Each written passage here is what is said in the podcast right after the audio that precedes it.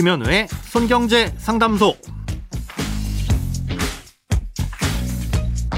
새는 돈 막고 숨은 돈 찾아드립니다. 손경제 상담소 김현우입니다. 저축, 보험, 대출, 연금, 투자까지 돈에 관련된 고민이라면 무엇이든 맡겨주세요. 오직 당신만을 위한 맞춤 상담. 먼저 오늘 사연 만나봅니다.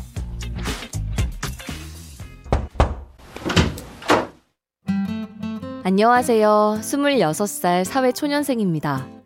1년 반 전 첫 직장에 취업해서 1년 정도 근무하다 퇴사를 했는데요. 퇴사 직전에 생활비 대출을 받으라는 이상한 유혹에 빠져서 1,500만 원을 대출받았습니다. 작년 8월에 만기가 돌아와서 1년 연장을 했는데요. 처음엔 4%대였던 금리가 6%대로 올라 월 10만 원에 가까운 이자만 내고 있습니다. 대출을 받을 땐 금리라는 단어도 모를 정도였는데 다시 회사를 다니면서부터는 아껴 쓰고 저축하려고 엄청 노력하고 있습니다.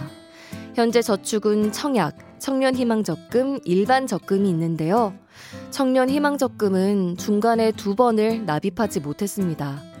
청년희망적금이 내년 8월 만기인데 대출 만기가 돌아오는 올해 8월에 그냥 해지해서 대출을 조금이라도 갚는 게 나을까요? 아니면 낮은 금리의 대출로 갈아타서 이자만 내고 청년희망적금은 유지하는 게 좋을까요? 2번을 연체한 게 마음에 걸립니다. 직장을 퇴사하기 전에 생활비 대출을 받아두라는 이상한 유혹에 빠지셨다고 하셨는데요. 실제로 생활비 대출을 받아둘 필요가 있는 경우도 있습니다.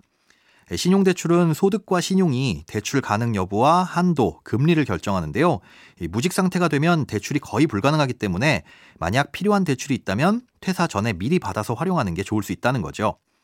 특히 마이너스 통장 같은 경우엔 꺼내 쓰지 않으면 이자가 발생하지 않으니까 퇴사 전 직장인 신분으로 일단 만들어 놓고 퇴사 후에 혹시 급한 일이 생기면 요긴하게 쓸 수 있잖아요.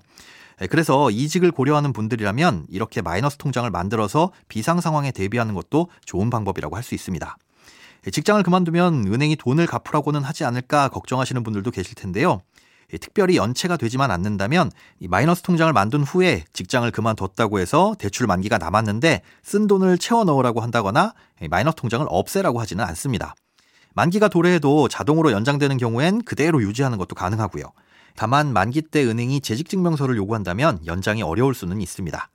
아무튼 이런 특별한 목적 없이 그냥 생활비 대출을 받아서 쓰시는 바람에 지금은 아까운 이자를 납부하고 계신 상황인데요.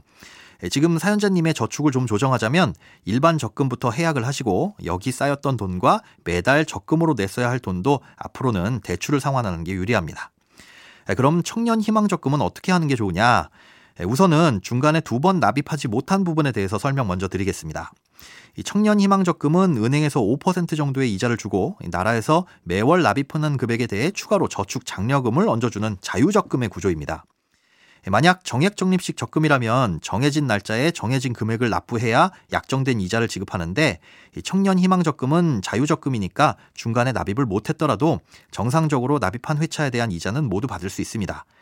나라에서 얹어주는 저축 장려금도 마찬가지로 납입한 회차에 대해선 모두 받고 미납된 부분만 받을 수 없는 거고요. 그러니 몇 번을 못 냈다고 하더라도 딱히 다른 손해가 발생하는 건 아닙니다. 그런데 청년희망적금은 연 10%에 가까운 고금리 적금이긴 하지만 현재 사연자님이 받은 대출금리가 6%대라는 점을 감안하면 대출을 갚는 것이 조금 더 유리합니다.